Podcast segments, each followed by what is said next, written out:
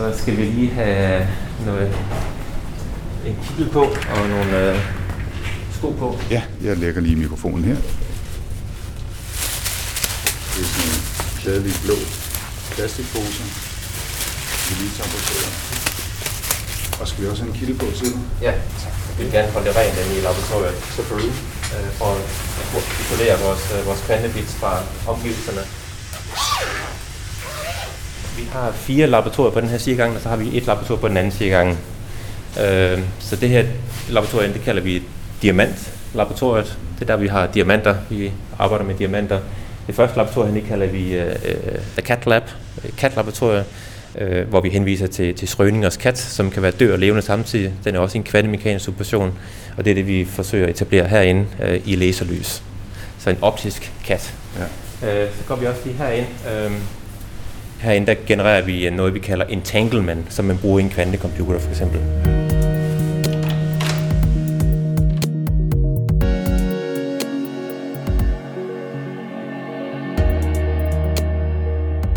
Ja, på den måde så kom vi direkte ind i D T U Podcast med et besøg i kvantelaboratorierne på D T U Fysik. Velkommen til.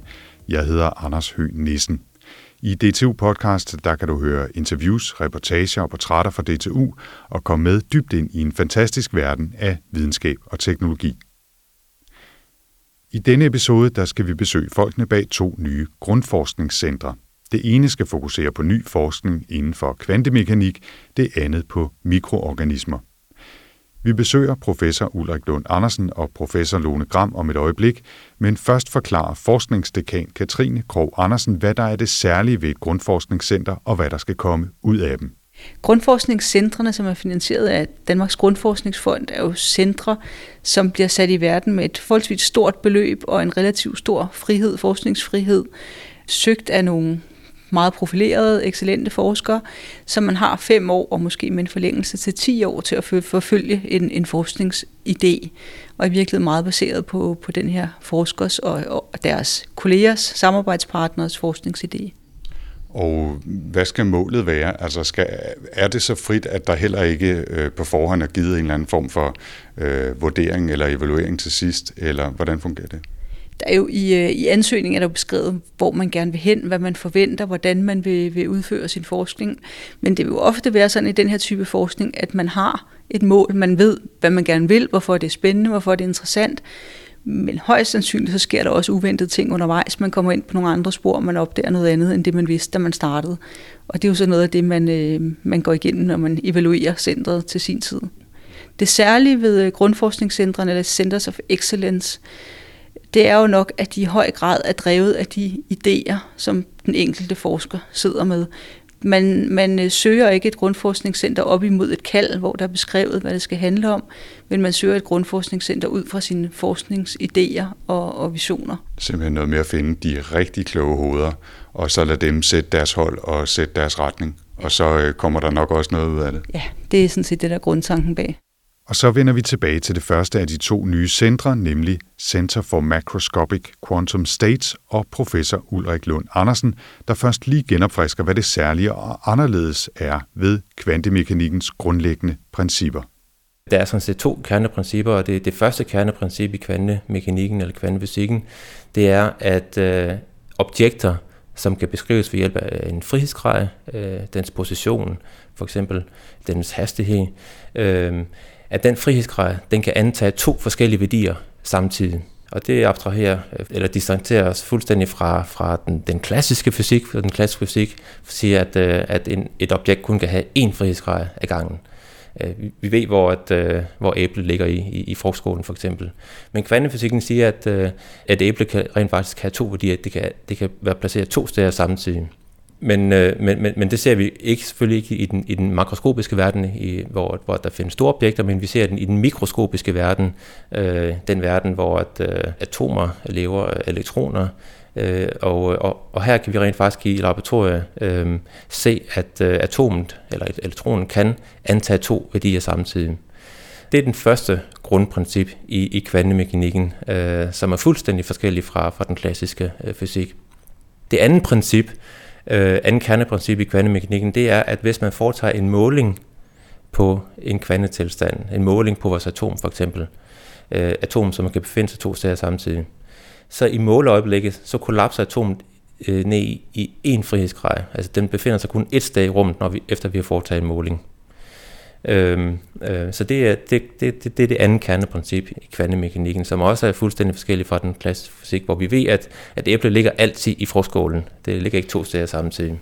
Et af Ulrik Lund Andersens særlige forskningsområder er, hvordan man kan bruge kvantemekanikkens særlige egenskaber til at skabe nye computere og nye kommunikationsteknologier.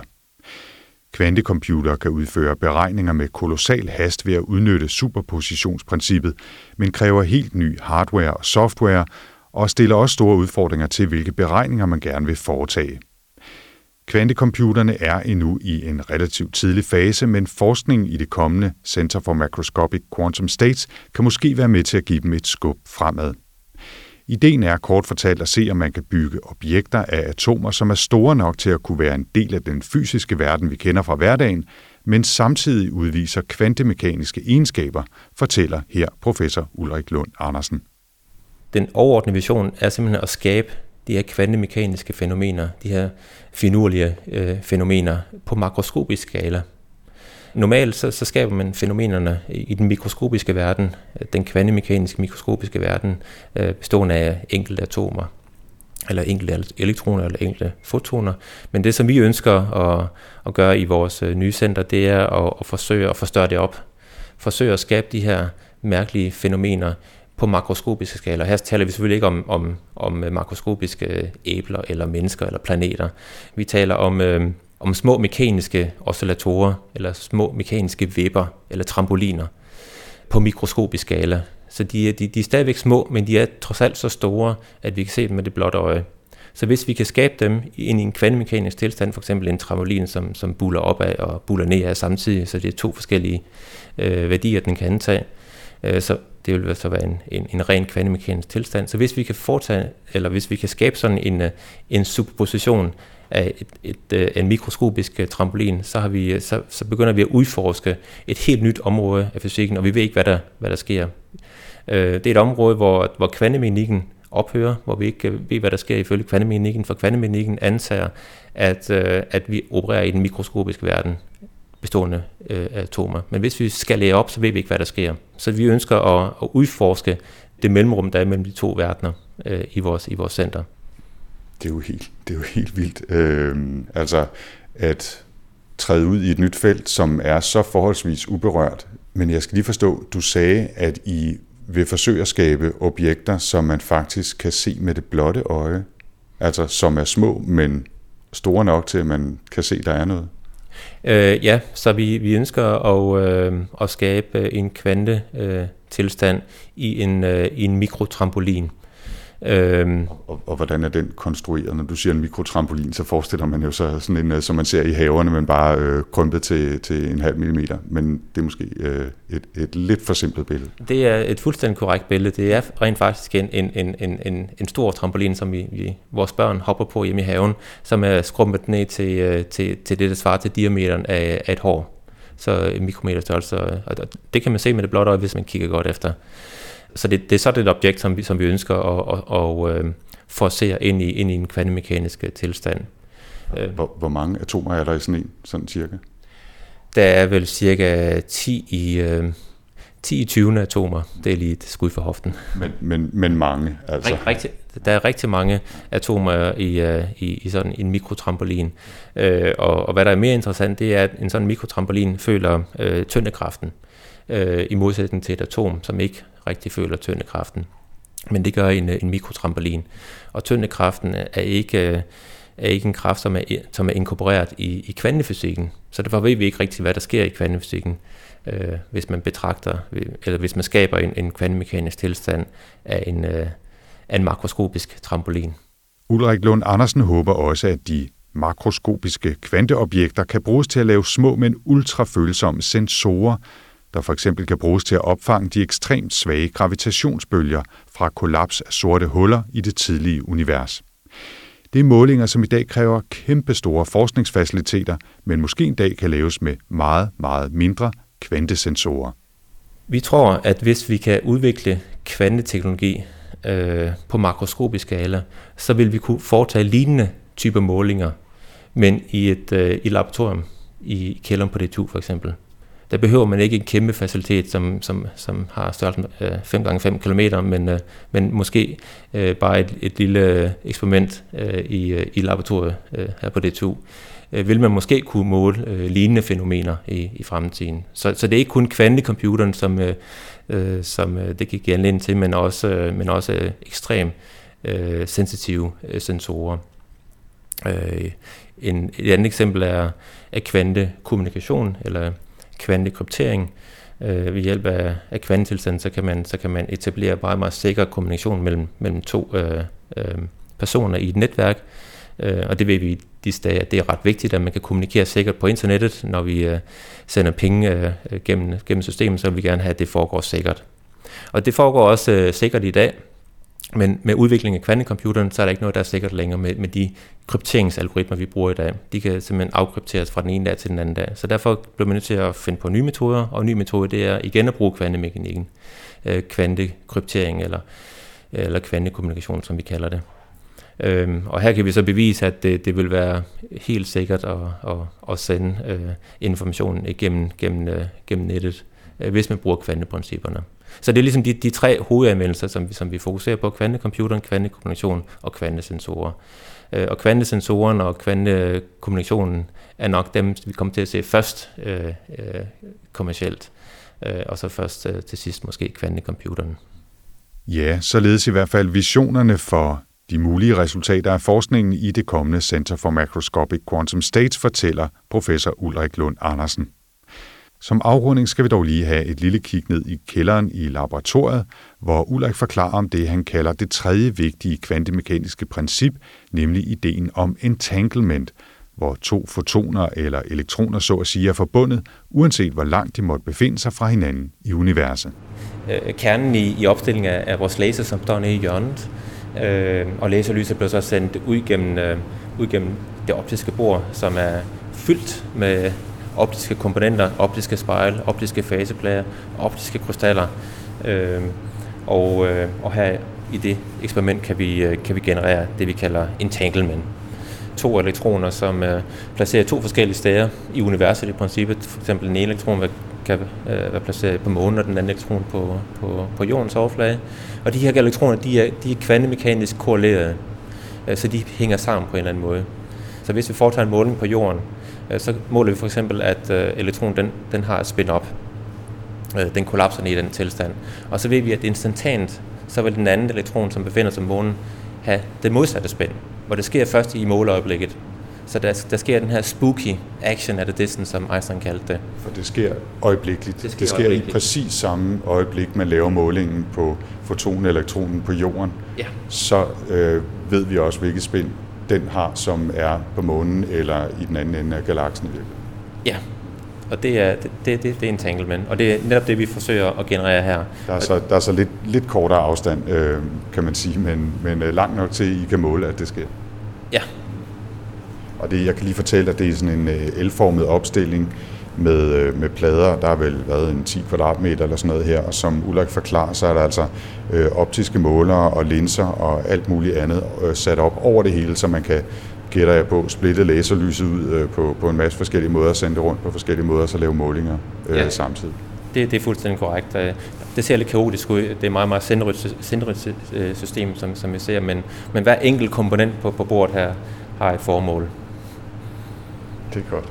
Jamen, uh, tusind tak for kigget, og tak også for forklaringen om entanglement, som vi lige skulle have med. Og så må vi hellere uh, sende dig ud i, uh, i forskningen igen, og, og smide gitterne på vejen. Skal vi gøre det? Ja. Tak. Det er godt. Som nævnt er man med midler fra Danmarks Grundforskningsfond ved at opbygge to nye centre på D T U.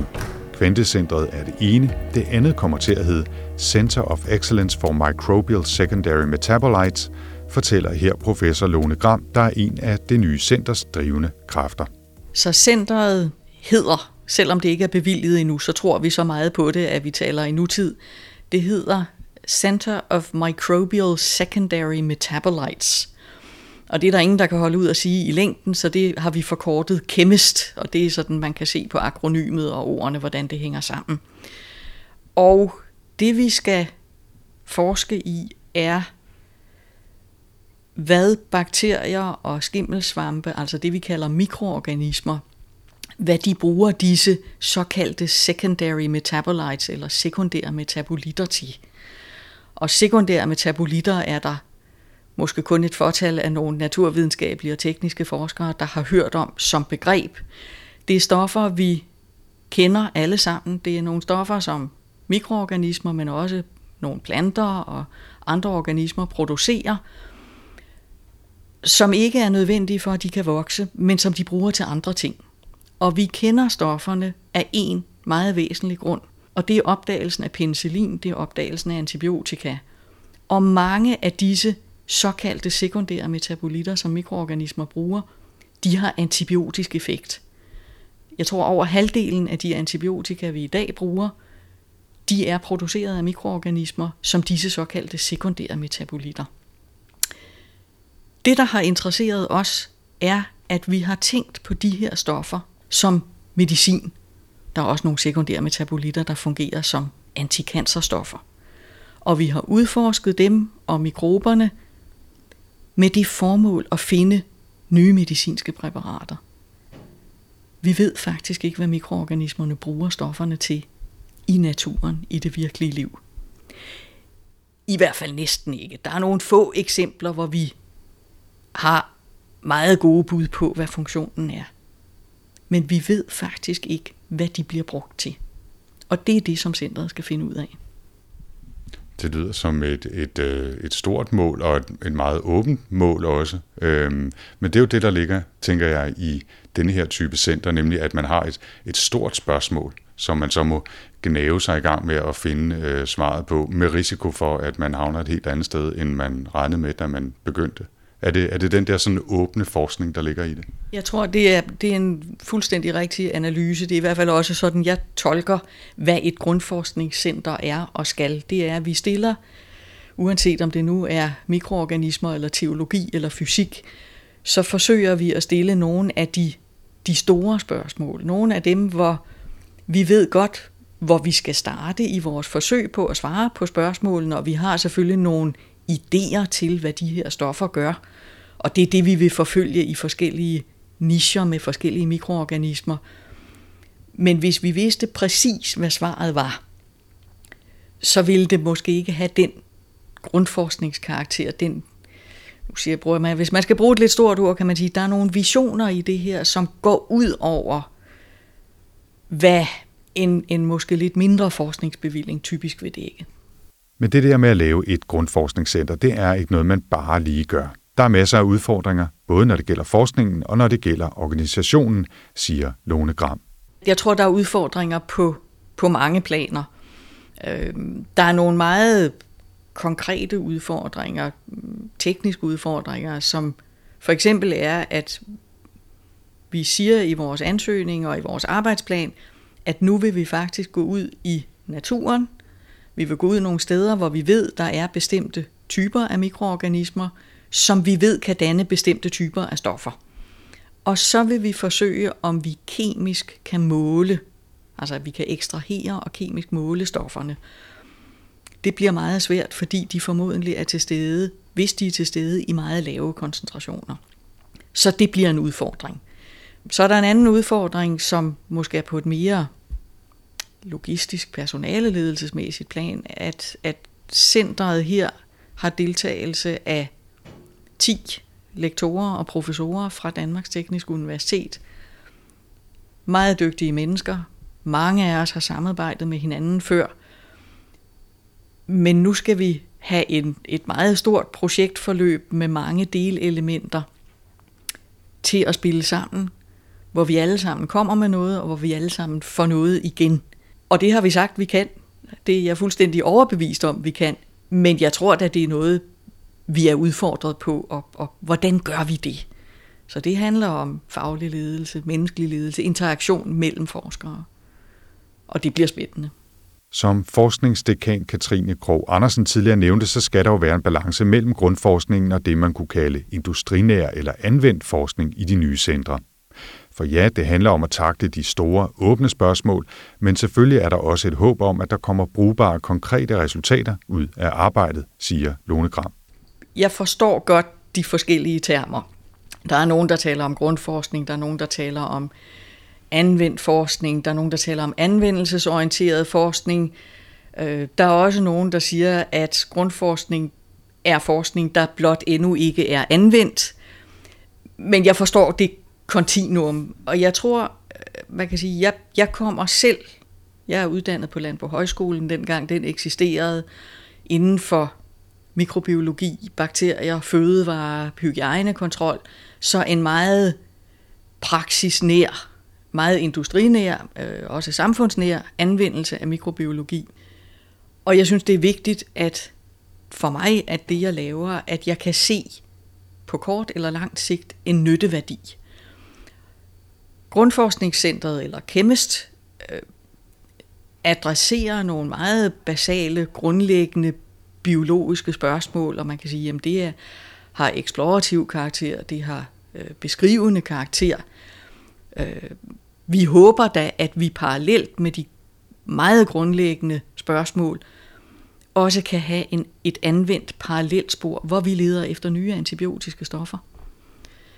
Så jeg håber, og jeg tror, at vi dækker, vi dækker meget bredt i det spektrum, og vi kommer til at dække bredt i spektret. Og så er der også, som du siger, et håb om, at I måske mere konkret vil, vil opdage i løbet af det her arbejde, i løbet af de næste fem, måske endda med forlængelse af ti år, øh, vil komme frem til, til stoffer, som har en meget, meget klar, direkte anvendelse. Og nu har du også sagt antibiotika, antibiotika nogle gange, og det er jo et af de steder, hvor man i hvert fald hører, at der er nogle voldsomme udfordringer for tiden. Så, så det er vel et stort håb at finde den slags stoffer. Det, det er klart, det er et stort håb. Øh, vi har også lært, det, man kan sige, vi har arbejdet, både jeg og de kolleger, der er med i centret. Vi har i en årrække i forskellige sammenhænge arbejdet med det at bruge mikroorganismer meget direkte som mulige producenter af nye medicinske stoffer. Så det er egentlig det, vi har erfaring med, vi nu vender på hovedet og siger, nu stiller vi de grundlæggende spørgsmål.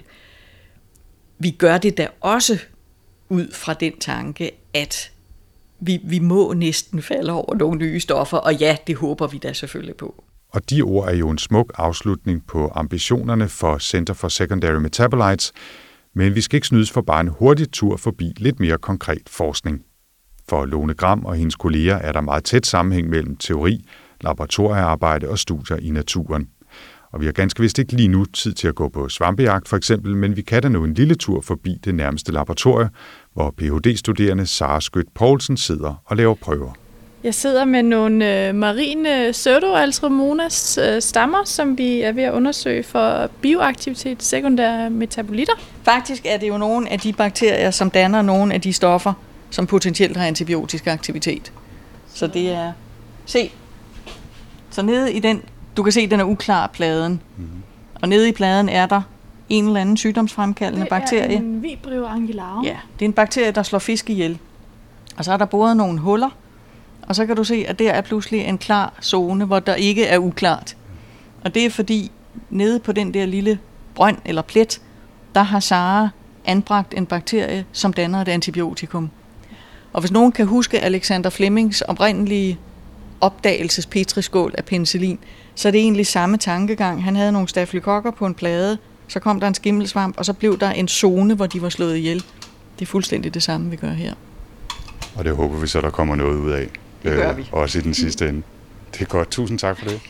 Sara, det var tarveligt. Ja, det synes jeg. Du vender bare tilbage til dit arbejde. Ja. Tak for hjælpen. Her prøver man at arbejde. Ja, sent.